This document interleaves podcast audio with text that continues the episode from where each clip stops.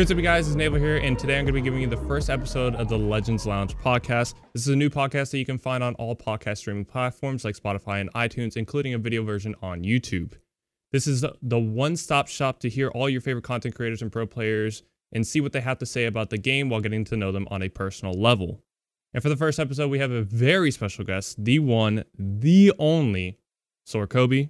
What's going on, man? Hope you're feeling better. How you doing? How you doing? Doing How pretty doing? good. Doing pretty good. Doing good. Doing good. That's what I like First to off, uh, I I, I want to congratulate you on your newest merch drop. Hopefully, everything kind of uh went over well, and just everything just looked absolutely amazing. thank you. I appreciate uh, it. It's doing pretty uh pretty decent. Uh very satisfied with how the quality of everything came out and uh the reaction from my community. So It's good to hear. We'll definitely get him uh, more into it a little bit later. Uh, but I kind of want to just start off with your beginning. Uh, I'm sure people can piece together where you've kind of come up and uh, in content creation terms, but from your POV and in your own words, like how and when did you start making videos and like why? um so I was heavily inspired by uh I guess we'll go back into 2010, 2011 when I first bought my uh Dazzle uh game capture device that came out way back when on the 360. Um I was heavily inspired by Optic Predators Predator montage, um MW2 quick scoping and just nasty search and destroy stuff. Um as well as Pamage's The Catalyst both of those montages kind of got me heavily inspired to um start quick scoping on like Call of Duty and stuff like that. So I bought a Dazzle and recorded on a very very terrible laptop. It was like one of my mom's old work laptops and I would record like 30 minutes at a time until I'd hit something cool. And uh I would just go into search and destroy, go for like spawn shots, uh like spawn shot trick shots and go into TDM or ground war or whatever and just go for snipes and just um yeah, that's pretty much it. Quick scoping, that's kind of what started it all for me. Uh I've been gaming ever since I was super young from games like Madden, Banjo-Kazooie on the Nintendo 64, Pokemon, Spyro, like I can go on a list, Guitar Hero, Rock Band, all of it. So, I've always been a gamer. Um but it wasn't up until like 2010 2011 when i got inspired by those two montages to start playing call of duty myself and going for the same things um obviously everyone well a majority of people in the gaming community are heavily inspired by FaZe Clan as well um that's also the route i took um you know being inspired by trick shotting and sniping clans and stuff like that so um i did that for about five six years i'd say uploading trick shots and stuff like that. Um, going for recruitment challenges, uh, FaZe Five, Soul Recruitment Challenge, Obey Recruitment Challenge, Era, uh, pretty much every gaming Call of Duty trick shotting team back then I went for. Um, I was in a bunch of smaller orgs, uh, Set, 7F, Auto. I can go on for days. Uh, there's a bunch of teams and people that I've met throughout the six years of playing Call of Duty. But after I believe it was Black Ops 3, I went over to RuneScape, old school RuneScape, and actually became a full time content creator on YouTube and Twitch for RuneScape. Uh, I was playing a game mode called Hardcore Iron Man, where pretty much you can't trade anybody in the game, and you can't like use certain things, and you only you only have one life. So, um, it was pretty interesting. Uh, I got like rank 50 over a year and a half of just playing, and I ended up dying on that account.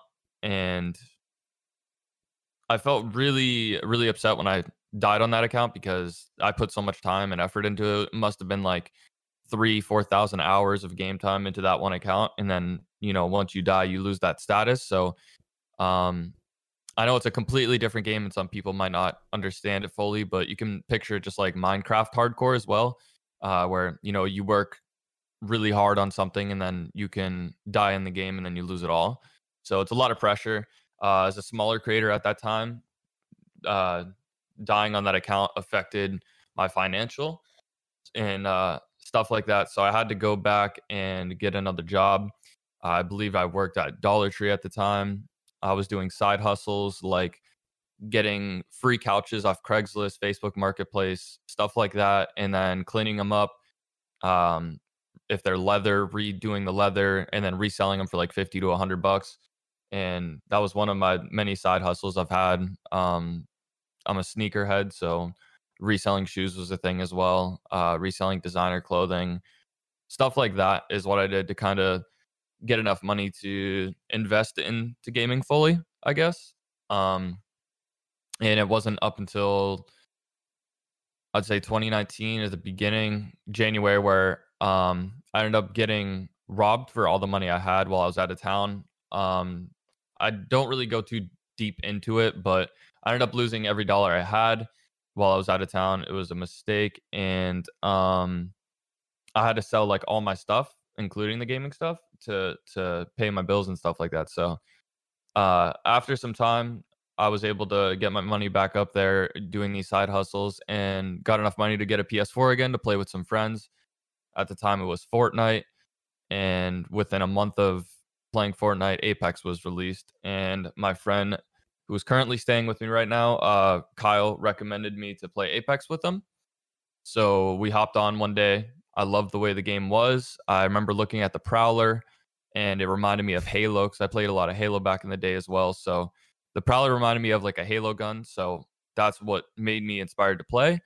Uh, completely opposite of Halo, as we all know. And uh, within a week, I ended up dropping the 30 kills solo world record, and that's kind of where it all began. Was there anybody like from Apex that kind of really influences you within content creation? Um, as of like right now, or do you mean like in the beginning, or in the beginning for sure? Um, so in the beginning, I didn't really watch anybody that played Apex. I remember when it first came out, um, a bunch of the FaZe guys, like FaZe Dirty, um, a lot of the FaZe snipers played Apex to kind of get the feel for it. And um, I was watching their videos, and then I was watching Noah J play Apex as well. I know Noah J was pretty big into it for like a month straight. He played it. Um, mm-hmm. So I, I watch a lot of Noah J. So watching that definitely um influenced me a little bit, I'd say. Mm-hmm. So, um, uh, back in the beginning, I definitely don't think I've watched any content creators that played Apex. It was mostly RuneScape and Call of Duty, and it still is that to this day. I still pretty much only watch RuneScape and uh, Call of Duty content creators, but they definitely inspire me to mix in content from different like gaming communities and bring it into Apex. That's where I get a lot of my ideas from. It's actually kind of interesting. I tried going back to your YouTube channel, to be able to kind of piece together your own uh your own start from my POV, and I never even knew that you were a part of RuneScape. Yeah, uh, I didn't know that your first uh, YouTube video that's at least still public on your YouTube channel is like a 20 second long Call of Duty Ghost trick shot on the map Stormfront. Yep. When when did you feel like you kind of elevated your content to something, you know, worth watching or or worth you know like spending time on editing and etc um like okay, when, so when did you start back in that era um pretty much if you were a trick shot or a sniper all you did was pretty much upload single clips like that like single 30 second mm-hmm. trick shots or um montages or introducing to teams uh it wasn't really more of like a content creator type of thing it was more of a like a trick shotter quote unquote trick shotter uh, channel. So it wasn't up until I think like a year after doing it where uh, I was heavily inspired by um, the FaZe guys doing their cut commentaries. You know, FaZe Jev still does them to this day. Uh, mm-hmm. If there's anybody out there that watched, I'm sure a, a, decent amount of people that are listening to this uh, watched FaZe Clan when they were in the New York house and they were all making cut comms, and it was just a really good time to be alive that uh, heavily inspired my channel as well. Uh, I mean, I played BO2 the same way they did, the same time frame. So uh, I was making very, very bootleg uh, quality cut comms, uh, terrible quality.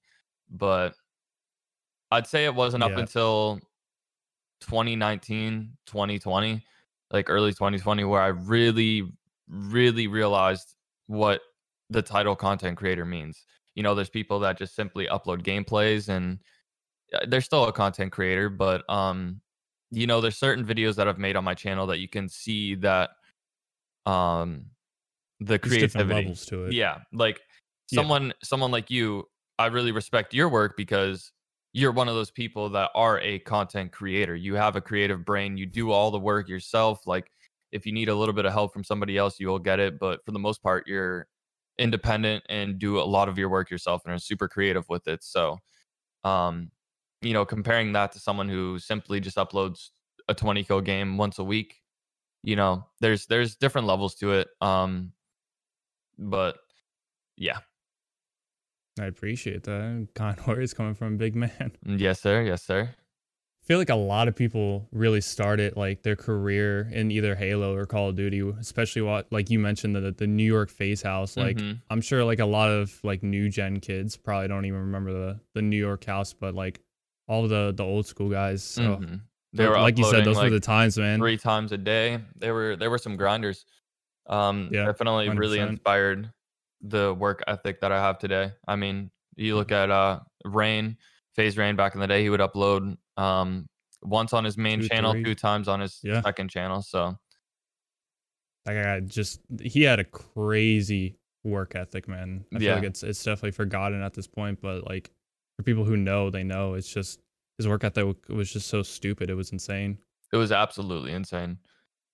Absolutely. Uh, I, I know you talked about a couple of your side hustles and whatnot, but when did you feel like content creation or streaming or just creating videos became your full time job? Like, was there like a certain paycheck that came in, or was there a certain moment, a certain video that like broke a certain amount of views, or Um when when did you feel like it became your full time job? So I got a like mini shout out from somebody in the RuneScape community. Uh, he goes by the name DVS. Um, he was a close friend of mine, and he was like, "Hey, man, like you're a top ranked player, like I am. I've been doing this for like three years, uploading content. You should do the same thing. Just upload your progress. Pretty much just hit record, and whatever progress you make, throw it in an episode, and you know, see see how long it goes." And um, so he gave me like a little starter shout out, and I was getting like three to five thousand views a video. Um, and then I just kept it consistent, like two to three times a week. I'd upload, and um, they started going up to like five, ten thousand, fifteen, twenty was like the peak for that, and uh, that was that was pretty much enough to hit that threshold to get, you know, um, some sort of money monthly from YouTube. I believe it was just like two to three hundred, four hundred dollars a month. And then on Twitch, I'd stream as well. So like I do right now, just to a smaller community. Uh, I believe it was maybe like another hundred to two hundred, unless it was a really crazy month. You know, Twitch streamers have those all the time, so could be like four or Yeah. five hundred. So, um, yeah, I was bringing home uh uh enough to uh kind of equal out how much I would have made working at a minimum wage job, which I was working at. Uh, like I said, Dollar Tree at the time, seven twenty five an hour, uh, four hour shifts, like three four days a week. I wasn't bringing home anything, so um, I was making more playing RuneScape. So I um, that's when it I, it kind of clicked, and I was like, all right, I'm just gonna go full time and you know just grind this out. I, I know you said you were like relatively big in the the RuneScape community. Mm-hmm. for somebody who's like thinking about jumping over from one gaming uh genre to a next because like runescape is pretty different from apex right Absolutely, So like, it's an MMORPG. is there did you ever feel like scared or was there any doubts of switching from runescape to apex Absolutely. Um, my best friends, even to this day, still make fun of me because uh, in the in the beginning, I was like, I'm a RuneScape content creator. Like, they don't want to. My YouTube community and Twitch community don't want to watch me play Apex, and they were like, "Bro, Mhm. just stream it, bro, just upload it." And I was like, "No, like, what's the point?" And then it wasn't until that world record where I told my friend if that video hit 100,000 views, I would upload every single day on YouTube. And I did. So ever Yeah. since then, I kind of just stuck to my word. And I mean, time can tell what happened from then on out, you know?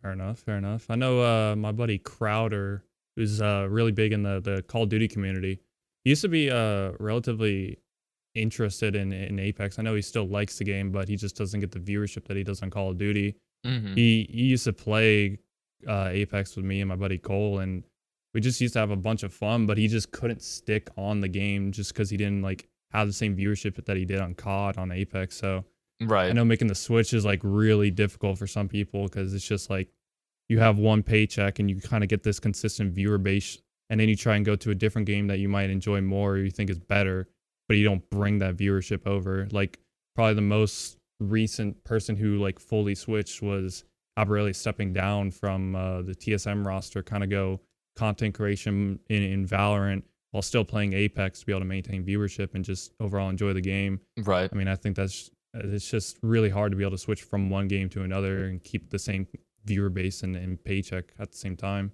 it can be very demotivating for sure. Uh, you see it Mhm. happen with a lot of content creators and stuff. Making that switch uh, can definitely really be demotivating. Uh, I mean, you're going from what you're comfortable with down to, you know, taking a risk, and that's kind of what it's all about in this industry is taking risks and seeing, you know, how hard you can grind during those hard times to to start to see success. Because no matter what game you switch to, you will see success. It's just a matter of time and patience, and it's pretty much it. If you give up in a month, who knows? Maybe that one extra day you put in could have been that that breaking point for you. So, Mm-hmm. Um, is there is there one thing or or two that people kind of misread about you that you want people to know about? Because I know for me personally, I'm very joking. mhm. If somebody's new comes into my Twitch chat and they see me just railing like a mod or something like that, being mean to somebody, they're gonna automatically think, "Oh, this guy's a dick" or "This guy's rude" or something like that. But that's just how I talk with my close friends, and I'm sure other people have that same way. But I'm very, very blunt Mhm. and I kind of want people to know that about me. Is there anything that you want people to know about you that you kind of just see as a stigma? Um, yeah, there's uh, probably one of the biggest things is um with the way that I kind of grew my channel in the beginning, like uploading those 20 kill games every single day. That, was- that was one of the things I did for like 100 days straight was uploaded a 20 kill game. Uh, a lot of people think that I I think that I'm like a really good player at Apex. I obviously don't. I mean, I know I'm a decent player, but uh, a lot of the people that that watch me on YouTube and stuff think that I'm like an incredible player. Like I have this like huge ego. Uh, I think I'm the best, like stuff like that. But in reality, I know I'm far from the best. I don't want to be the best. I just like playing video games to have fun. So I feel like people kind of misinterpret or whatever word that is. I'm stupid, tired, and a little bit sick, but that's okay. Um, but yeah, uh, I feel like people kind of misunderstand like where I'm coming from in certain videos, and I feel like sometimes I can come off uh, a little bit, uh, a little bit, Cocky. yeah. But it's the competitive in me. You know, everybody has Yeah, that competitive grind in them. That like sometimes you'll get that squad wipe, and you'll be like, "Let's go!" You know, you'll get hype, and you might say something that people will Mhm. take differently than in the moment you know you you don't really realize what you're saying type stuff so that's definitely yeah, there's definitely uh, like there's definitely like times like in the moment and and and there's a difference between like in the moment and like behind closed doors. Like mhm, I, I see like silver players that are like somehow hard suck silvers that say like they, they get an insane squad wipe. It's still like really good and they'll say that they're the best. yeah But I guarantee you if you ask them behind closed doors if they think that they're the best, they won't say it. So there's definitely like a, a difference between like in game and like having that kind of adrenaline adrenaline rush right and like being behind closed doors. So I, I definitely get what you're saying there. the only other thing i'd probably say is uh uh probably go with i'm not like everybody else in the community uh i feel like i'm i mean everybody has their own demons and stuff and not to get all sad on on people but um you know i do struggle with very bad anxiety and depression. I've been struggling with it since i was 12 um depression running through the family i've lost lots of people in my already small family to uh suicide and stuff so uh, a lot of people you know have high expectations for me to upload this crazy content all the time and stream every single day but um especially times like right now i've streamed three times this month. Um i'm just kind of on one of those breaks where i need like a mental reset uh like i spoke to you before this call Uh, you know, I have really bad physical health where um, I was diagnosed with functional abdominal pain disease three years ago at Cleveland Clinic, and on top of anxiety, depression, um, I have a lot of other very bad like health issues, um, and all of that kind of just piles in, makes me look like I'm dead in a lot of videos and streams, and even in this video, I might look dead or like I just smoked weed or something, but I I don't do any drugs. I don't do anything like that. It's uh it's just, you know, people people all go through their own things. That's what I like to get off. Uh people think that I quote unquote glamorize um, mental health issues and stuff like that, but I don't think people realize that um you know, I've been through it all, having panic attacks for you know, years being with a psychiatrist since I was 15, multiple therapists, acupuncture, uh, doing it all, man. So uh, a lot of people don't really understand that when it comes to me. Like I give off sad vibes a lot, like very, you know, you can you can kind of see it in my eyes sometimes, and it's just like I don't do that for attention at all. Um, I don't tweet about how I feel. I don't like to publicly say how I feel. Um, I keep it private because that's how it should be. Because otherwise, you know, you'll let things get into your head. People tweet at you and be like, "Hey, you're doing this just for attention," or, you know. So when when I'm in these like not too healthy mind states, I tend to not upload or stream just for the simple fact that I don't want to give off. There's no there's no point in streaming when you're in that kind of mood because I like to stream to make people happy. And if I can't even make Mm-hmm. myself happy, then it's hard to make others happy. So that's the only other thing I'd say about me is um a lot of people don't know like my past and like what I've really been through and the fact that you know mental health is a huge thing especially with gaming that people really have to uh, focus on it deteriorates your uh your brain 100% Yeah.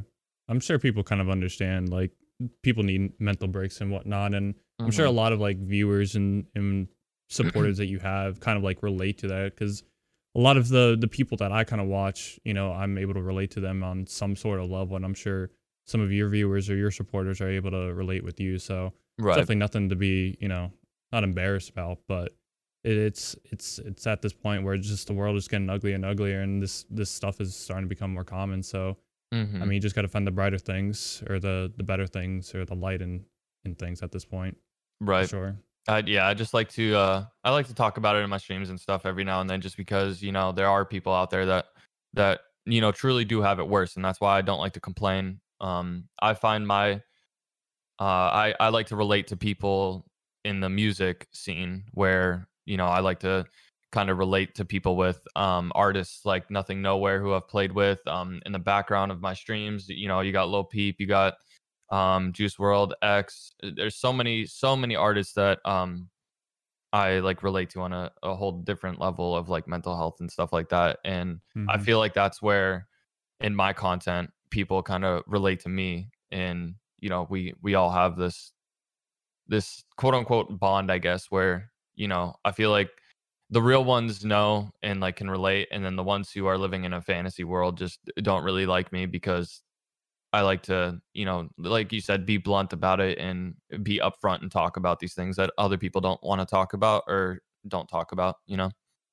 Yeah, for sure.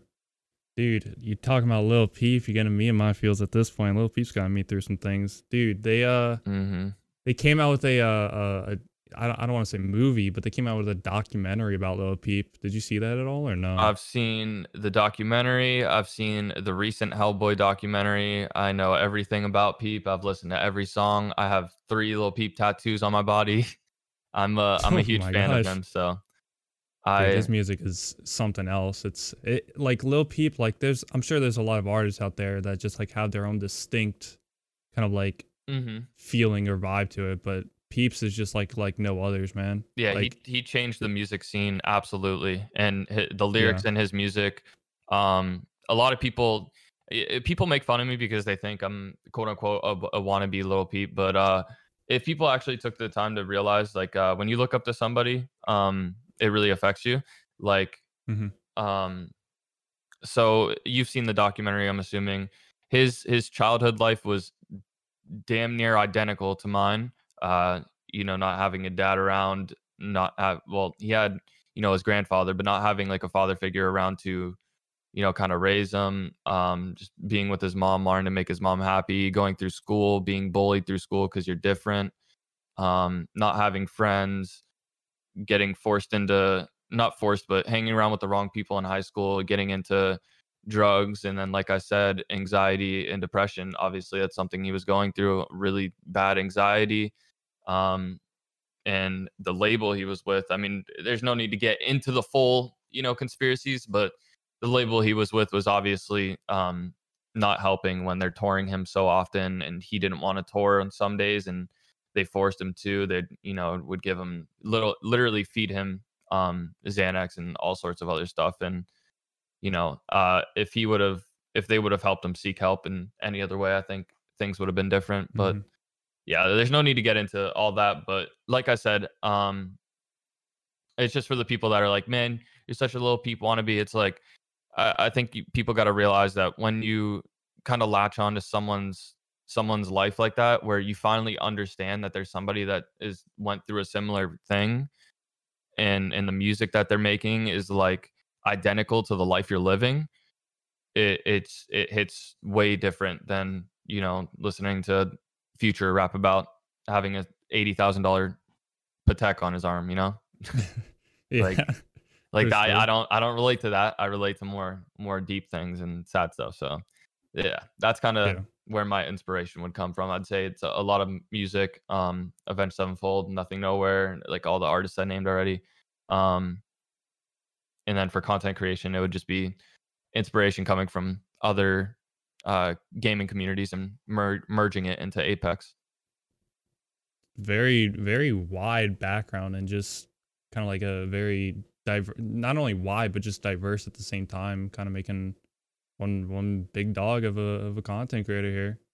So I it's, suppose it's, so. it's actually amazing to hear. Mm-hmm. Um, now I kind of want to move into the the three main talking points of the podcast. Mm-hmm. Uh, the first one, like I said at the beginning of the podcast, I want to talk about was merch. You obviously um, have had a diverse background that we've already talked about, and I'm sure that there's a lot of like influence from your background that goes into your merch. Mm-hmm. Uh, what, what kind of like uh, what made you make merch in the first place. Like, I I remember you telling me about the whole Facebook Marketplace where you kind of like bought things, uh, mm-hmm. refurbished them, and then resold them. You said that you were also a sneakerhead. You were into fashion. What made you want to make merch in the first place? Um, I mean, it's always a content creator's dream to be able to have merch, but being able to make merch that um people could actually wear in public and not feel uncomfortable in some sort of way um i always wanted different merch. So you know a lot of content creators out nowadays and there's nothing wrong with this um they just slap their logo on a gildan tee and call it a day. Um i'm really really really into streetwear and fashion and all that stuff so i really my first merch drop went terrible i worked with a company i'm not going to say the name of um, not only did they financially screw me over really bad, um, of course, merch is not. I do not care about the money for the merch, and we can get into that in in a second here. But um, they screwed me over financially really bad. Not only that, but the products, the quality of the products were were awful. I've had some people that had the front logo on the back and the back logo on the front, and holes in the shirt. It, terrible company. Uh, that's why I don't go through online companies like Teespring or that wasn't the company I went through, but like companies like that where you just send them a graphic yeah. and they send stuff out to your fans. Uh, I went local yeah. uh, for my last merch drop and I made all the ideas myself. So there was that trust issues concept that I had where um, it was a t-shirt, it had a rib cage on the front. In the back, there was multiple stab wounds, and then it said trust trust issues on the bottom, and the front had a knife through the heart that is something that I made myself through the concept because I have been through, and everybody has been through certain situations where family, friends, or whoever has stabbed you in the back and has hurt you. And, you know, that's something where I want to wear what I've been through to help me get to the, you know, where I want to be at in the future, you know. Uh, holding on to the past is is not healthy. So that concept was was really deep and that was the best seller of my second merch drop. It, it took three weeks to find the quality of shirts that I that I wanted.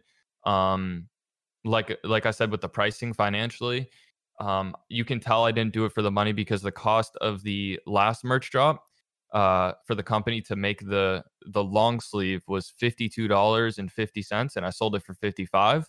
So I was only making two dollars and fifty cents while there's merch out there uh, where people are making like 20, 25 bucks a shirt. So that's just a little little idea to to, to keep in mind. Um, but for this merch drop, it was heavily on mental health. Uh, it's fall winter 2020 drop. I plan to do them seasonal. Um, this drop has a few really really amazing pieces on it. Uh, going around, you know, sadness, emotions, uh, anxiety, and we have a, a more quote unquote normal design on there because a lot of my merch is inspired by um, brands like Most People Are Dead on Instagram, uh, Bad Memory Club. There's Warren Lotas. Uh, a lot of these like grudge kind of uh, one of one custom pieces type of look. Mm-hmm. And um, I get inspired by a lot of other companies and their designs and stuff like that. So I understand that my merch drops are, are really deep and really grudgy, and people, like I said, think I glamorize mental health in this drop.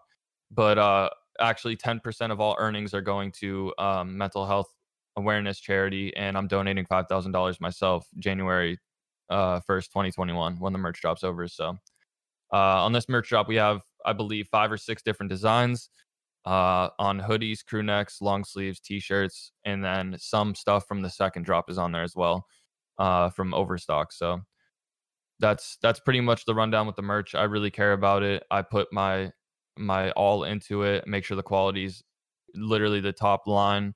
It's stuff that you can wear. It's not just a cringy logo, and um, it may be deep, but you know sometimes that's what I like to wear. I like to wear stuff that likes to express, you know, who I am. That's just how it is. Yeah, it's it's definitely unique and like I like I was saying before, like a lot of your your community I feel like can definitely like uh relate to you with your your your past demons and stuff and your mm-hmm. your merch definitely like the, your your merch like you were saying like a lot of content creators just slap a logo on there. Like, right. obviously, if you buy that, you're supporting the content creator that you're wearing, but yours carries like a whole different weight to it. It's not just a logo. It's not just a simple design. It's not just like a, a cursive writing of somebody's name. It, it has its own meaning. It's it's got its own backstory that you could write a book about. So it's definitely yep. every every piece is unique with with looking the same. Of uh, like say if somebody buys the the, the trust issues one, mm-hmm. like each one just carries its own weight to it. Yeah, so each each um, concept really means a lot to me. Um, and I, I like to look back and I, I would like to look back one day and be like, you know, wow, this is where it began.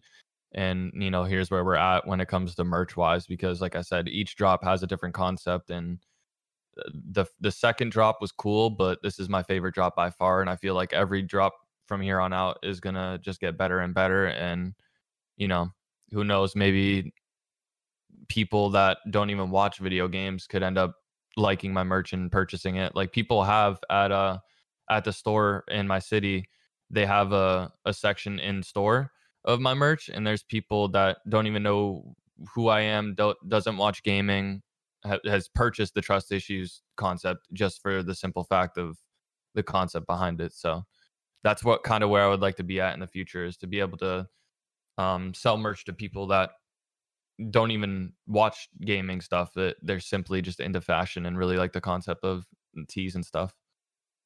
That's actually really sick to hear. Is it just in in the the one shop that you kind of like bought these uh or not bought but kind of like printed the shirts with locally? Is it only in that yep. shop or is it in a couple more? Um so it's the screen printing company. They're called iron empire here in my city. Uh, i live in erie pennsylvania. Um they have a storefront and that's where um where the people who know me locally can go and buy the merch without you know ordering it and then having having mm-hmm. to get it shipped to the same city so they have a store out front uh they plan on getting a store in the mall sometime in the future in the next like month or two and uh, i'm going to be doing a fan meetup there of course with masks and taking safety precautions but um, mm-hmm. my merch will be there as well for anybody that's remotely in the area from Cleveland, Pittsburgh, Buffalo. It's a two-hour drive, so you know I'd like to, um, you know, get a nice fan meetup at the store and sign a bunch of people's merch and stuff, meet a lot of people. So That's actually sick to hear. Big plans, actually. You said it was from Iron Empire, yep, IronEmpireClothing.com. and they, you said that they were in in Pennsylvania. Yep. I didn't know that. I, I as soon as you said the company, I knew exactly who you were talking about. That's actually insane. I got family that lives up in Pennsylvania, so that's actually kind of insane. Yeah, they were on. Uh, Small World. he was on um one of the, it was a TV show a while ago. I forgot the name of it. It was something like a billionaire something Shark Tank. Maybe. that? Uh, Iron. It's where like he pitches ideas. No, it was like more of like a. Uh, it was inside the undercover billionaire. So he was on that undercover Oh, billionaire. undercover boss. That thing. no, it's literally called undercover billionaire. Oh, okay. It's like a, a it's like a show on uh, Hulu, and uh, okay. a lot of people know Iron Empire from that. Um, he was on that show. So That's actually cool. yes, sir. Yeah, I, I know you said that they're going to be moving or trying to not necessarily move, but expand into a mall. Yep. I I'm I'm sure your your your designs are doing well in the uh in the shop, the the standalone shop, but if that I I swear if your if your designs get into a mall, I know a lot of the uh the malls cuz I, I have a really massive massive mall Mhm. like literally 5 minutes away from me if you walk drive like 2 minutes like so close and a lot of the designs that sell extremely quick because I used to work at a Foot Locker, which is kind of really close to a uh, a uh, t-shirt and kind of like sweatshirt and just clothing shop in general. Yeah. Dude, there was this uh, I don't I don't know the name of the company, but there was like these kind of like drops that look very similar to yours and kind of had the same concept with a deeper meaning behind it. And they always just like had them hung up where exactly where I could see it from, and they would just sell so quick. And I know a lot of people that go to the mall are usually in the uh, I don't know, like teens or like Mhm. early 20s or 30s. And I feel like that's kind of like the market that really connects with what you're kind of dropping. So I feel like going into a mall would just be absolutely massive for you. Right. Right. It'd be really cool. Yeah. Um, for smaller creators, when would you say is a smart time to kind of create your own merch? Like, is there any point that's just it's too early, or like when when would you say is a smart time to be able to drop merch for somebody who's like coming up? Um, it's honestly up to the creator's opinion. Um, it's up to how close they are with their fan base. If I mean, it, it doesn't hurt to only sell one shirt or two shirts, but if you're gonna do something like I did locally, um, companies won't really want to work with you if you're only gonna be, you know, getting a shirt or two made. Um, it's never a bad thing though so honestly you can you can make merch whenever i have a, a buddy of mine who did his merch through the same first company that i did my merch from and he's a very very small creator and he'll probably sell like you know one to five maybe ten shirts in a month which isn't bad but um so i guess to answer that question i guess it's all up to your own knowledge of your community um it doesn't hurt to not sell anything and it doesn't hurt to you know sell five or ten pieces to the mods in your stream or or close friends that watch your stream you know Mm-hmm. there i wouldn't say there's really necessarily a threshold or anything like that where you would have to hit to be like okay i think merch is you know a good idea now Yeah. For for esports companies, how much do you think that they should value merch? Because like, uh, Hundred Thieves, for example, right? hmm They are uh, not necessarily laughing stock, but when you compare Hundred Thieves to other um big uh, esport orgs like TSM or something like that, you can definitely tell like Hundred Thieves values their own merch and their own you know shirts and designs and stuff yeah a lot higher than a lot of other esports teams. What kind of ratio, from your opinion, from your POV, should esports teams kind of value when it comes to uh, merch, when it comes to their esports teams and content? Like, what should Um, the ratio be? I feel like a lot of esports teams um should set a little bit higher of a standard that they have now. Uh, 100 Thieves has it a pretty basic standard, which I think, um, because not like I said, not everybody wants to walk around with just a, a esports logo on a hoodie. Um, you know, mm-hmm. putting that extra little effort into merch is definitely where the bar should be set at. I think you know overall everybody in the community should try to step away from just slapping a logo on a tee and calling it a day. Um, but then again, the market to the the gamers in the community, you know, a lot of people don't really care what they're wearing or they just want that basic logo on a t-shirt. I mean, it's really up to the buyers, but in my personal opinion, I think that the bar should be set a little bit higher. I think that esports orgs should put a little bit more effort into their merch drops and their clothing that they're dropping because um that's a big big um source of income for esports orgs because you know not only are they getting sponsors and stuff like that but merch is you know another main source of income that orgs are looking to get you know? Um yeah. it's not like they the org makes it's not like the org streams every day on twitch you know? It's the the, the content creators within the org that do.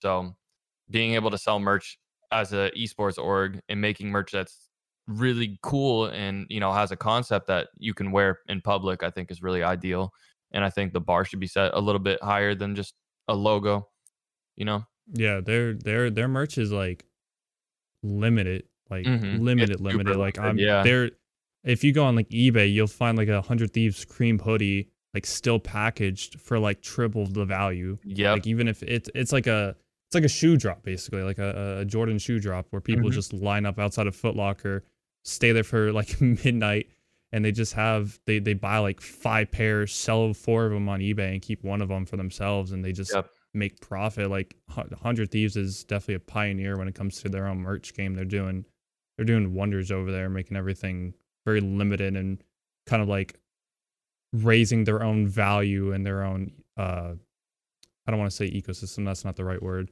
they're raising their own like um they're, they're raising their own value by themselves just by making it how limited and how how many fans that they have that are willing to spend that kind of money. Right.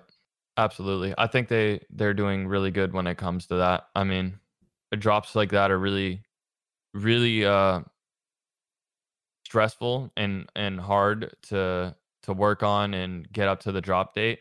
So them being able to sell out and for the buyers to be able to resell that. Uh, I know people like uh, Banks when he created the brand Loose Change back in I believe it was 2017 mm-hmm. or 2018.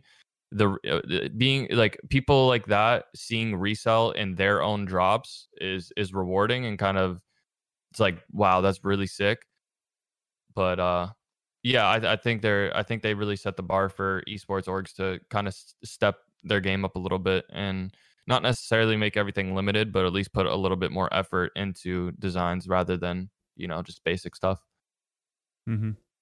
Speaking about teams in general, what's the the best way to get recognized by teams? Because you said that you've kind of gone for a lot of different uh, RCs, recruitment challenge for people mm-hmm. who don't know. You've been in multiple teams within the COD community, especially Auto. I, when you said that name, that was was insane to think about. That brought me back too far. Yeah. You've been in multiple teams. You're part of Soar Gaming, which, like I said before, is like a massive part within the Apex Legends community. Mm-hmm. Not only that, but also like a very big pioneer within the the Call of Duty community. Mm-hmm. What's kind of the best way to get recognized by a team like Soar or just any kind of like org?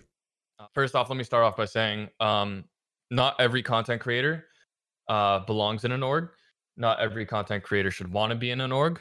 Um, I think it's all up to preference personally, I really like agencies. Um, for people that don't know, agencies are like uh, evolved, and that's who I'm with, and a few other agencies out there where they kind of do the back end work for you and they take a cut from it.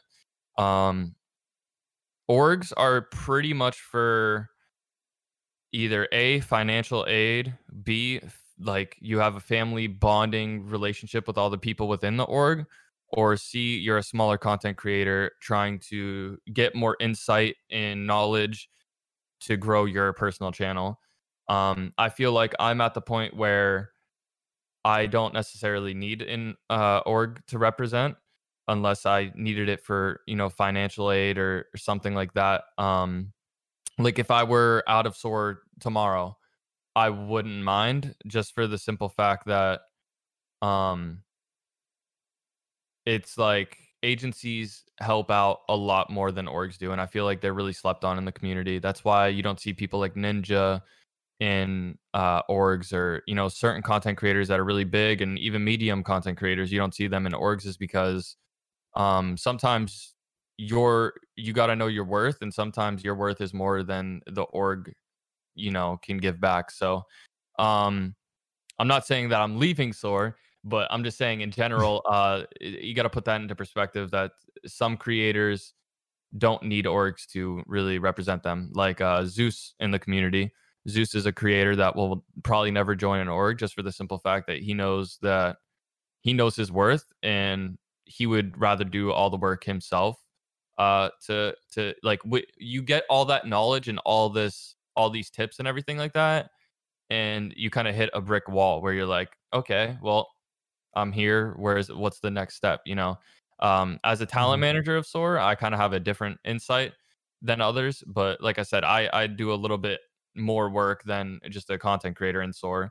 You know finding the talent i know everybody in the community even if you think i don't know you i probably know you i know the name your name's familiar i've seen you somewhere i've watched your content blah blah blah blah blah like um but i guess to go back to the initial question um i think orgs are are huge for smaller creators. Um it gives them a lot to learn a lot of experience and shows them you know kind of the ropes. It's like it's like going to school you know? Going to school for like to be a surgeon you know? Being in an org is you learn all these all these like things that you necessarily wouldn't think about without the org that was a terrible connection a surgeon and gaming but you, you get where i'm trying to come come at Yeah, yeah, yeah. you learn you I'm learn sure a lot of stuff. understand. yeah you learn Yeah. a lot of stuff being in orgs and uh it helps out a lot I, I'm glad that you mentioned that you're a, a, a talent manager for Soar, as some people may or may not know that fact. What's something that you would personally want to see on like a streamer or a content creator's resume? Like, I'm sure like people don't send you in a, a physical resume, Mhm. but what's something that you would want to see out of them that they do on their own that you find that you're like, okay, this person's doing this. I want to pick them up for obviously for a multiple of reasons, but this is like a, a main reason that I'll pick him over this guy. Um. Okay. So my favorite thing is, and and I've been told I'm really good at finding really good creators. Um, is just being different, being unique. You know, you have a lot of content creators in this community, and I'd say about 75% of them are uploading the same thing, the same type of content. Um, intro, gameplay, not much talking, high kills. That's it. Um, it takes unique content for me to really get my eyes opened, and I can see unique content from a mile away. Hence why we're in this call. Hence why we have a, a, a good friendship, and why you know I have faith in you is because your content is very unique. Now, there's other streamers out there in the community that aren't in orgs that I can name, uh, like Low G's, uh, very unique streams, very funny. He will make you laugh 24 seven. Um, Mhm. you know, Dal Daltoosh is unique. Um, uh, Timmy's, uh, Golden Guardians. He Yes, kind of his blow up. I watched it happen while he was on that in that tournament. They were live streaming it. They went over to Timmy's stream, his perspective, and he was doing the funny GoXLR uh, or Stream Deck like full face cam meme things. And Yep. that is a really good example. I like using Timmy for an example because um he stood out and he blew up from it. You know, he was doing something that nobody else was doing, and people found it really entertaining and enjoyable. And he made himself uh, a very well, a very well made career out of being different. So it it doesn't take a genius, you know. Um, for for me personally, like I said, I like seeing unique streams, not PS4 share play, just playing the game. Of course, having fun is awesome. Having fun with your friends is awesome. It's all about having fun in the community. But at the same time, having good equipment and good quality is really, really important. And being different is super important. You know, there, Mhm. there, there's a thousand um, different creators out there that are all the same. You know, they just play the game and they play ranked and they try to hit top ranked and that's it. You know. Yeah. Um there's not much to I- their there's not much variety to their streams, you know. So I, I like variety, being unique, and you know, that that's definitely what I would say. Personally for me, I write down video ideas in my notes in my phone. I have a list of series and ideas and individual like video ideas, single video ideas, like collabs. Like I have so many ideas in my phone, and I'll go through and I'll scrap some. There's times where I've made videos, edited them myself for a long time, and you know how long it can take to edit videos sometimes, and I'd scrap them, just completely scrap them. So like, it, it takes more than just uploading a gameplay to to really catch my eye. Like going deep down into really using your brain as a creative like an entertainer is is definitely really i like treating a pleasing to the eye i'd say i don't know i don't know the word i'm looking for i'm stupid I mean, I, I, I think everybody's kind of got the gist of it. Yeah. My, my next question was to kind of like go over some do's and don'ts. I'm sure uh, we we don't have to go over the do's anymore because I'm sure that we've kind of gone over them and people can kind of pick up and like mold their own thoughts on what you've already said. But what are some don'ts to be able to get picked up by a team? Like, is there anything that like if you see this person doing this, mm-hmm. just L, um automatic L? I would say drama. Um, you know, I've had I've been in a fair share amount of drama in the community in Apex. Uh, I'd say there's only been two medium to eh, medium sized drama I've been in. I, I I would say just try to keep it positive and just you know avoid drama at all costs. You know, somebody tweets something ignorant at you, just ignore it, block them, move on. There's no need to Mhm. publicly because you don't know who's looking at your Twitter. Um, you know, and especially Dalton said this in a video or in a, a Twitter clip recently. Uh, having gifs or gifs, whatever, however you call them, in your media on Twitter, um, like replying to people with gifs, or you gotta lay that lay off of that because you know if someone's looking for content on your Twitter page and they're scrolling through the media and it's just filled with you replying with uh, gifs, then you know it's it can it's kind of hard to find content when that's getting blocked out. It's like uh, going on TikTok and instead of seeing everyone's clips and creativity, all you're seeing is a bunch of just random gifs. You know what I'm saying? So Yeah. those are two things. I know it's hard to stay out of drama, especially if you're like me. If somebody shows me respect, I show respect back. If you show disrespect, I will be disrespectful back. I learned to kind of put that in the past, but definitely, you know, just eh, having a really positive vibe on social media and not really getting into drama is is a good thing. So a don't is drama and um you know making sure that your content is easy easy easy access easy access yeah i'm just gonna say that It's easy to find. Yeah. yeah. easy to find No, I, I I definitely can can kind of like agree with that. Like the, it's it's very hard to stay out of drama. Like kind of what you're saying. Like if somebody's disrespectful to you, it's it's really really hard to kind of keep your mouth shut, especially where it's like something with Twitter. You just hmm click tweet, you type something, you hit send, and it's already sent, and it's just it's really hard to kind of stay out of that. But yep definitely can agree with what you're saying. yep anybody can Um, look at it i- is brand loyalty anything that people look into because i know there's a lot of people that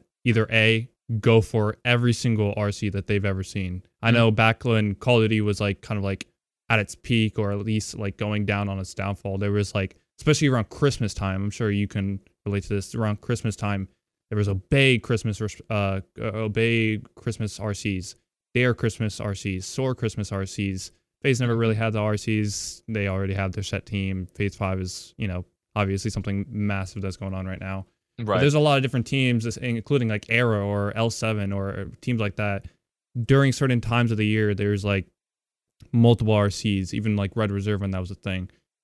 Is is it bad to be able to go for every RC that you can possibly find, or is it better to kind of just go for either like one or two and kind of like be brand loyal to whatever team you're kind of grinding for? Um, I'd say when it's when it's orgs that you're talking about, like every org that you've mentioned, um, it's a little bit different. Um, brands that don't really host recruitment challenges like TSM and NRG and stuff like that, those are orgs that you're gonna want to be loyal to, like brand loyal. Um, I like to be loyal to Soar, like with all the content creators within it, because like I said, I built this as a family thing, um, and bringing in smaller creators as well. But the the beginning was uh, it was uh, just a bunch of close friends that loved playing Apex and just wanted to be in the same org and represent it together. Um, but when mm-hmm. you're talking about like Dare and Obey and all these other teams like that, um, I, I I don't see the issue with going for multiple recruitment challenges. Um, so that'd be the answer for that. Yeah. I, I don't see the issue for for medium orgs. Soar's definitely in that list of medium orgs. And then when it goes to the tier ones, um, that's when you really want to show loyalty to to the company. For for people who don't really know or can't really decipher the difference, what is your best way to kind of like explain the difference between like a, a, a brand like TSM? Because obviously TSM is an organization, right? Mm-hmm. I personally like to kind of differentiate different teams by calling one a brand, one an org. Like to me, Soar is an org. Mm-hmm. They've obviously become a brand at this point where it's not even just Soar sniping anymore because that's where it started. It's yep. just Soar at this point. TSM is obviously its own brand, its own org. But then you have like these smaller teams like Error where they're their own like team. They're their like org. It's kind of like having different terms for different things. Like what's mm-hmm. the the main difference that you can kind of give to somebody who doesn't know the difference between like what TSM or like error would be? Um a tier 1 in my eyes and I guess publicly would just be an organization that has made themselves into a brand. Um they had a, a lot of really big names in there. They have a lot they have um you know dedicated law teams like uh what's the word i'm looking for like lawyers um mm-hmm. really really in-depth contracts um assets business people financial people um like it, it that's when it becomes a company or orgs like era don't have um they might have one of those but they don't have a business team, a financial team, a law team, um, you know, all these certain things. Like that's when it, it people will look over the, the background brand. of the, yeah. the company. Yeah, exactly. Yeah. So that's that's the difference between the two. Um, the smaller teams don't really have. They might have business, but they don't have the connections with uh, lawyers or financial aid you know investors stuff like that so that's that's the answer for that one it's definitely a good good way to explain it for people who don't understand is like the having the contracts and stuff and just having people like you you obviously have your main roster mm-hmm. but then you have those people on the financial team that you just don't see but if you're in the team you'll definitely know of them. So i definitely like that answer. It's actually a really good way to explain it. Yeah. Um going over to the last main talking point of the stream before we get into or not the stream the the podcast sorry. Uh i, I want to talk about something that's a little bit more um debatable i guess you would say okay controller versus mouse and keyboard mm-hmm. since uh, for people who don't know obviously you came from console you're playing on uh pc at this point you're still on the sticks you have played mk here and there how do you feel like where where do you stand on the M and K versus controller debate since you've come from both platforms, you've played on both inputs. How do you feel about the whole debate? Um, I fully understand why aim assist is such a talk talked about uh, topic. Um, obviously on console, the aim assist is 0.6. Uh, this was mapped out by iLoot Games and a few other um, people in the community that go into the I forgot what their their title is. I'm so stupid. Um, the people who go into and like find the leaks early and stuff. Um, iLoot Games posted data miners. Yeah. Yes, yes, that's what it was. Yeah. Um, so the console aim assist is 0.6. and the PC aim assist is 0.4. Uh, coming from console, there is a huge difference in the aim assist, uh, especially with the R9 when that was in the game still. Rest in peace. Um, and the Volt and the Hemlock and the Prowler. Those are really, really, really strong guns in on console. Um, and I feel like the aim assist really helps that out. Uh, Mastiff Wing is something that you want to run on PC rather than console, just because you have that frame rate. You have um, you have no input lag in the controller, and less aim assist, so you have a little bit more focus. Uh, you're you're going to be fighting more up close, especially having aim assist. You want to fight a little bit up close. A lot of controller players know that advantage. Um, there's pros and cons to both inputs. Uh, mouse and key, obviously, the main topic can loot while moving. Um, recently, there was a controller player by the name Brother Enoch who actually took an idea that I had and and did it.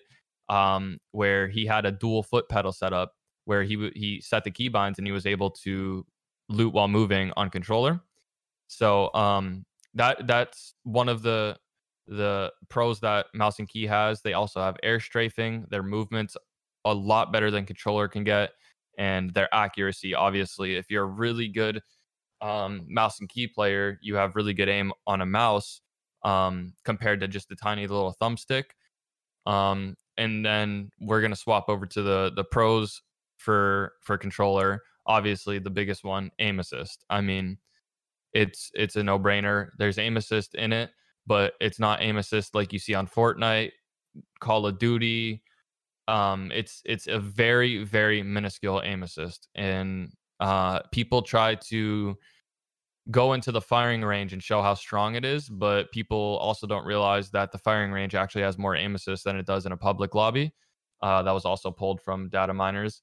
Um, so I feel like there was a huge debate, and there always is, there always will be about how OP aim assist is and competitive and all this stuff. But I think if people were to experience console aim assist and compare it to PC, I have 4,000 hours on console, 2,000 hours on PC. I can definitely say, and you can ask any other creator that's been on PC and PS4, like Zeus, Jenks, iTemp, all all of us content creators, we will 100% say that console has disgusting amount of aim assist. Now it's not Fortnite, Call of Duty disgusting where it needs fixed, but compared to PC, I think um, the the mouse and key players that call us, you know, eh, call out and be like, I got controllered, I got aim assisted. I think they take it for granted, not understanding how bad they can get quote unquote aim assisted and controllered on console. Um, that's mm-hmm. my topic of it. I'm not too into it. It's the same thing with like the Xbox versus PS4. I'm like, it's the same. It, I mean, that's a little bit different because it's literally the same system. Like it's same specs. You're playing the same game, same frame rate, same everything, just a different controller. Uh, but for mouse and key, I, I I don't really get into it too much. Uh, I don't have an issue with it. I understand people's arguments. I just kind of you know move on and you know do do what what I like doing best. Like I said, if I wasn't with Scuff, I would probably grind out mouse and keyboard. But since I'm really loyal to Scuff, I really like the people over there and I really like their products. I stay on mm-hmm. controller. I'm actually kind of glad that you mentioned Scuff because I know that there's a lot of like moddable uh controller companies like mm-hmm. one other one that comes to mind is battle beaver. I don't know if they're even still in in uh business or whatever but uh, do you th- do you think that there's a difference between how you play when you have a modded controller or if you just have a stock controller? Like is there a noticeable like skill level difference between the two? Yes. Um so for a scuff uh you can i guess you can say it's quote unquote unmodded. Um they have a few uh things on a scuff that i can't play games without anymore um a lot of people knew me uh, when I first kind of blew up, I was using just a DualShock just because I was broke as shit. I didn't have money. I I just used whatever controller I had. Um, and I was always like, man, I'll never I'll never get a scuff or anything like that. But I actually had a scuff in 2013 trick shotting with four paddles on it. That's how I trick shotted. Um, and we used back in co- a competitive Call of Duty. I don't know if you remember, but Cronus Maxes were mm-hmm. required mm-hmm. to to be at LAN events. I tried a little bit of competitive Call of Duty Go, so I had to use a Cronus Max to use a. For people that don't know what that is, now it's way way too OP. But back then it was mainly used just to use other controllers on other devices. So I was able people in competitive Ghost on PS4 would use a 360 scuff because they didn't make a PS4 scuff yet. They would use a 360 controller scuff on a PS4. So you would use the Cronus to map the keys to to the 360 controller. Um, but to answer your question on the scuff, I use the um, there's digital triggers and there's trigger stops. I use trigger stops. It cuts um, about half of the reaction time in half when you're ADSing and shooting. Um, digital bumpers as well, and the the grips. The grips are really good. I personally don't use paddles anymore. I play claw. Both of my paddles, I'll show my controller on screen right now, are removed from the controller itself. And then um, you have the trigger stops. And I do use a control freak. I never was into control freaks, but they sent out a care package and I liked one of the thumbsticks. That, so I use a control freak on the right side and then just regular grip. But like I said, the the comfortability of the scuff uh, the digital triggers or trigger stops, it's preference, and then the digital bumpers. These are reasons why people say scuffs are so expensive. People think that you're just buying a scuff for the two paddles, but realistically, you can buy the back attachment for a DualShock that's 15 bucks, and you know that's a 75 controller, 75 dollar controller right there. You can get a scuff with all these stu- all these amazing things on it that help your reaction time, help your accuracy, all that for you know an extra 40 60 bucks and it's way way way worth it and i know people say scuffs have broken a lot. I have a scuff to the left of me that i've had for three no that i've had since i got sponsored with Scuff about a year and a half ago. It still works completely fine brand new. Uh, i have this controller right here never had an issue with it. All three of or all four of the scuff controllers i have sitting on my like setup area all work completely fine except for the one that I dropped in my toilet one time. That's a whole different story. I was drunk. I went to go pee and I smacked the controller into the toilet and it broke. Um, so as long as you're not doing that, your controller should be fine. But that's a that's a, a large thing that's talked about. The SCUFs, you know, aren't reliable. But the thing is, I've bought DualShocks from Walmart straight out of the box. A DualShocks is the default controller, and they were broken right out of the box. So it's an electronic thing uh, the the good thing with SCUF is they do have a really good support team that if it was broken, you can send it back, and they're obviously going to send you a new one. Now, due to COVID, it might take a little bit longer than it normally would, but um, you'll you'll have a controller that should last you years, like mine have. So I've never ran into that issue. Uh, now, when you get into strike packs, that is a whole different conversation because I get told I have quote unquote no recoil mods uh, all this blah blah blah strike pack modded controller all this stuff um, there's a difference between a scuff and a strike pack you know there's a huge difference yeah. so i would say scuffs aren't op now using a strike pack is obviously op because you're using a no recoil mod and stuff like that but um yeah that's yeah. my input on it yeah scuffs are definitely like helping you perform where mm-hmm. like a, a, a uh what's it called a, a strike pack is pr- basically performing for you so yep. yeah, just I, I think there's just a lot of misconceptions when it comes to controller because I know that like a lot of the the keyboard and mouse warriors at this point have either played like H1 or they played CS:GO or they haven't really touched console for the most part. Personally, I've came from console mm-hmm. uh, not too long ago, so I kind of get what you're saying. But I feel like there's just a lot of misconceptions when it comes to controller versus MNK. There's just a lot of people who are just not necessarily dumb or anything. It's just they're not necessarily educated on the the whole matter right. they kind of like fill in their own like voids and with their own thought process and they just have it completely mixed up and wrong. Mm-hmm. um like we said before you came from console over to pc uh crossplay has already come out. It's came out in the fall. It was announced a couple months ago. How do you think crossplay has affected apex or has it not? Uh, is content creation easier or harder? Because i know a lot of the console lobbies are I don't want to say easier than the the the PC lobbies, but I know a lot of people who do who do content creation have gone over to console to be able to get quicker and easier and better gameplays, and then normally just play on PC. Mm-hmm. Um. So I think the benefits from it are you're allowed to finally play with your friends that are on different platforms. Um, with skill-based matchmaking being implemented, you're still uh, experiencing queue times, or at least I am uh, especially in the game mode when I play anywhere from around 1 a.m. to like 5 a.m. As of right now, with two of my IRL friends, we usually are running into the same people in every single game.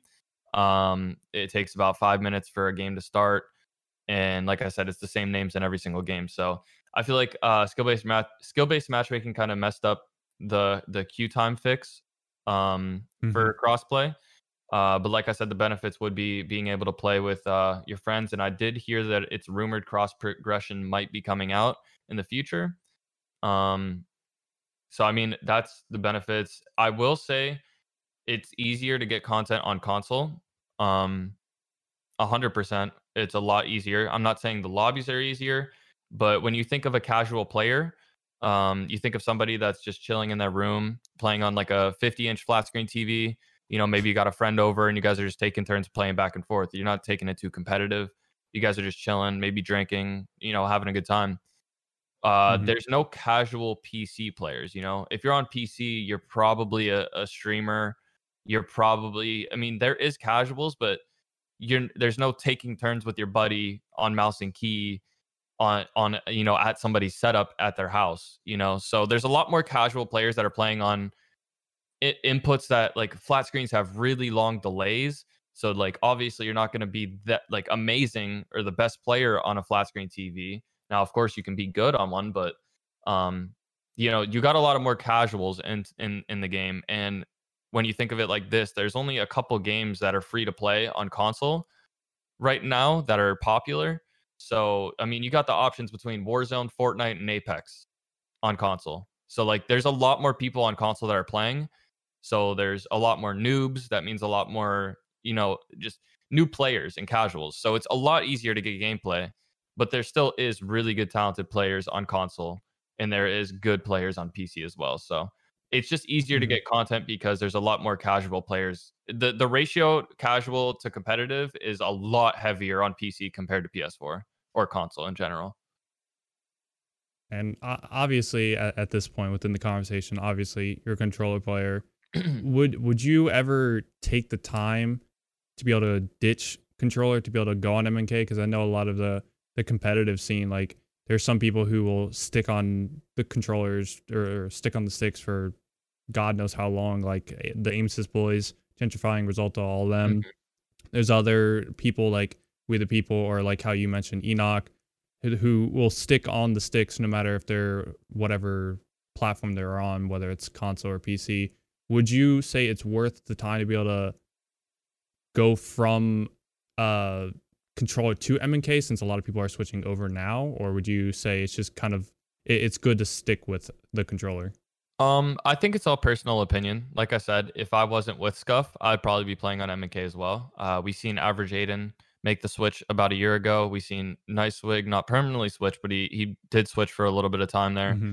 and got Predator on mouse and key. So it's it's definitely fun. Uh, it's like relearning the game all over again. Um, I like playing mouse and key every now and then, so that's how I like to see it. Uh, it's like learning the game all over again. Now I do have mouse and key experience playing CS:GO. Um, custom Black Ops 3 zombies. I play a lot of games MNK. So like I I have that and knowing how to how the game mechanics of Apex work, you combine those two, you kind of get a little kickstart. Um but yeah, if it wasn't for Scuff, I'd I would be definitely, you know, pursuing MNK, but I'm very loyal to Scuff and they're really good people over there, so I would never want to screw them over. It's good to hear. It I, uh, I, as, as we talked about, continue. good plug, good plug. Mm-hmm. As we talked about like before, like the whole Battle Beaver and Scuff, like just like from being in the community so long ago, like Scuff was always the one like controller company that always stuck out, whether it was mm. like the reviews or the quality or just like how they implemented Scuff's brand into different orgs like FaZe. I know FaZe was uh, sponsored by them. Mm-hmm. I know OpTic was at one point they they were always the the one company that always stood out. So it's it's good to still see them around within the community and just thrive. Honestly, absolutely.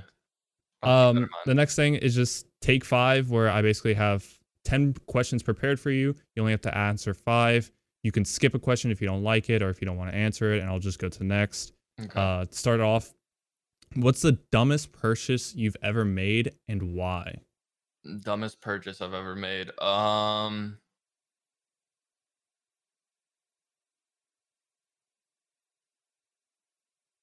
That's a hard one. That's a, that's a hard one for sure. Um, I don't think I've made a dumb purchase. I'm not gonna lie. Like I'm sure I've might have made like a mild dumb purchase, but none of them to the extraordinary where it's like a, a full reasoning why. So I guess I'll skip that. Mm-hmm. Okay. Uh, what's the most fun game you've ever played? It can be old, it can be new. Most fun game. Um, Mm-hmm. The game where you just came home from school and you you ran to your house to just be able to jump on and play. I'm not gonna lie. The the three games that have made me feel that way is trick shotting, Call of Duty, RuneScape, and Apex. All three of those had the same uh, effect for me. Just like really Mhm. addicting. Uh, who's gonna win the next finals, NBA finals next year? uh, a lot can skip. happen in the off season, but Straight skip. I'm, Skip? yeah, I'm not too into sports. all right. What's your favorite experience or opportunity that you've been able to uh, be a part of because of your social media uh, status as a content creator? Like one thing that you, you recently talked about as well is the the TSM Invitational. Mhm. Like what's something that you've been a part of because of your content creation status? Attending uh private like parties at TwitchCon, like where you needed like VIP access, uh, and meeting Mhm. like all the FaZe guys and stuff like that. FaZe guys, Tfue, were like it was like a really exclusive parties. That was a really dope experience. It's actually sick. Uh, what's the the best kind of food to eat before streaming to get you full, but keep you energized? Because there's obviously those there's those kind of foods that like get you hella full, but then you start feeling drowsy. What's the food that you like eating to be able to get you full but keep you energized over the six, seven, eight, however many hours you stream? Um, I usually don't eat because my appetite is terrible because of my uh my health issues, but I would go with a, a nice uh medium rare filet mignon with some mashed potatoes and broccoli. 100%. That's the meal to go to. I would say pasta with chicken, like a fettuccine alfredo, but that'd make you tired. So, Oh, dude, that that just hits different. yes, I'm sir. telling you, Italian food is just oof. I'm so Italian good. and I love Italian food. Pasta every day. Beautiful. Yes, sir. What uh, do you watch anime at all? Before I answer th- or ask this, I've watched one anime, Attack on Titans. I don't hate anime. I also just don't watch anything. So mm-hmm. all right, I'll skip that one then. Would you rather have fit or five hundred dollars per day given to you for the rest of your life, or master just one random skill? It could be no matter. It it literally could be whatever you want it to be. master one skill. Okay. Do you know what that skill would be? It would probably be something in music, probably production, producing beats, like being like the best, like being the like Metro Boomin or Big Head on the beat. You know, like being the Yeah, best yeah, producer or best like art music artist. I feel like could bring more, not only like financial value, but like um like a more a bigger presence to have a Mhm. skill like that. Who's the the best gamer of all time, regardless of game, regardless of genre? Who is like the Mike Tyson? Who's the Michael Jordan of gaming? I'm probably gonna have to say Shroud. I don't watch him too much, Shroud. but he is he's he's kind of like the godfather of gaming, I guess. Yeah, that's actually a fire answer. Um, I know you say you don't really watch basketball all that much or, or sports in general, but if you had to start, bench, or cut one of these people, who would you start, bench, or cut? LeBron, Jordan, or Kobe? Damn, that's tough. But I'm- I'm It's, it's not an easy one. I'm benching LeBron. I'm starting Kobe because of my name, and Jordan's going in the middle. They're all so much Ooh. different and unique players, and like I don't Mhm. know, bro. You can't you can't bench any of them. That sh- that shit's illegal. Yeah, You can't. it is like, dude, that that's a that that's a question that will just get you murked, bro. People, Yeah, get people killed. are just diehard fans. They're diehard LeBron fans. They're yeah, I don't know. yep. know. Yeah. Um, top or not even top five, but just your favorite G Fuel flavors because you're you're obviously a part of a team who's sponsored. I'm sure you've drank G Fuel in the past. Like, what what's your favorite flavors that you kind of like go after? Fun Kobe fact. Absolutely hate G Fuel. Uh, I'm caffeine free because of uh, anxiety. Makes my anxiety worse. But I mean, that's when I did drink G Fuel back in 2012, the best flavors at that time were watermelon, uh, tropical rain. That was when rains just dropped. Um, I don't even know five flavors. I just had watermelon, grape, and tropical rain. Back when I could drink it, when I was fucking. Dude, that was the, that was my first ever tub that I ever ordered, and my Same. god, dude, the That was when I met the absolute- star at fucking MLG Orlando 2012 or something. Jeez, dude, the I I'm I'm a huge advocate of it.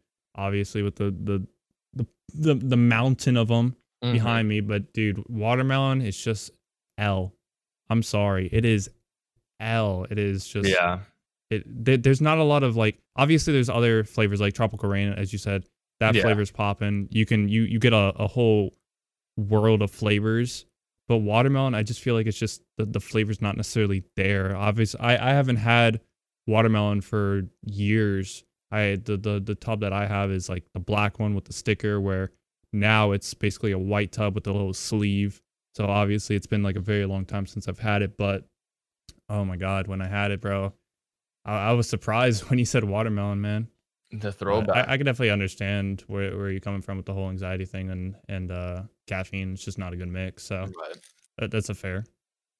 Um, well, I mean that's kind of all I have for the whole episode. Uh, seems kind of be wrapped up. I I want to thank you, Kobe, for coming on and being an amazing guest. And if you want to plug anything right now, you you can go ahead. Everything will be in the description that you say, and anything that I can find will be down there. So you want to plug something, shout out anybody, go ahead, do what you need to do, baby. Um, use code Kobe on Scuff if you're interested. SteelSeries code Kobe12. My merch drop. You can find it at IronEmpireClothing.com, right on the main page. And uh, yeah, that's it. I hope you enjoyed the. I hope you enjoyed the episode. I am uncultured when it comes to movies, and I'm a very sad human being. And there, there it is. There you have it.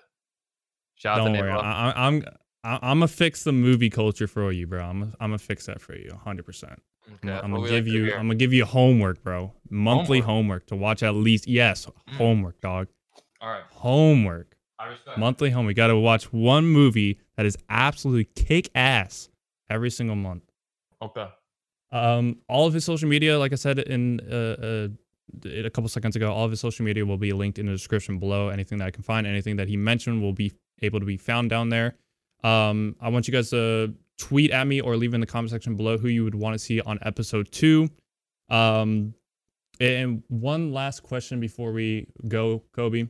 Yes, kind of want to keep this as a a continuing theme throughout all the episodes. No matter who the next um guest is what's one question that you want to ask for the next person? Um, a question that I'm going to relay to the next person is. Let me see here. Um, could be apex related it could be yeah, I'm trying to find a really good one. I'm trying to find a really good one. Um, hard Let's hitters go with- hard hitting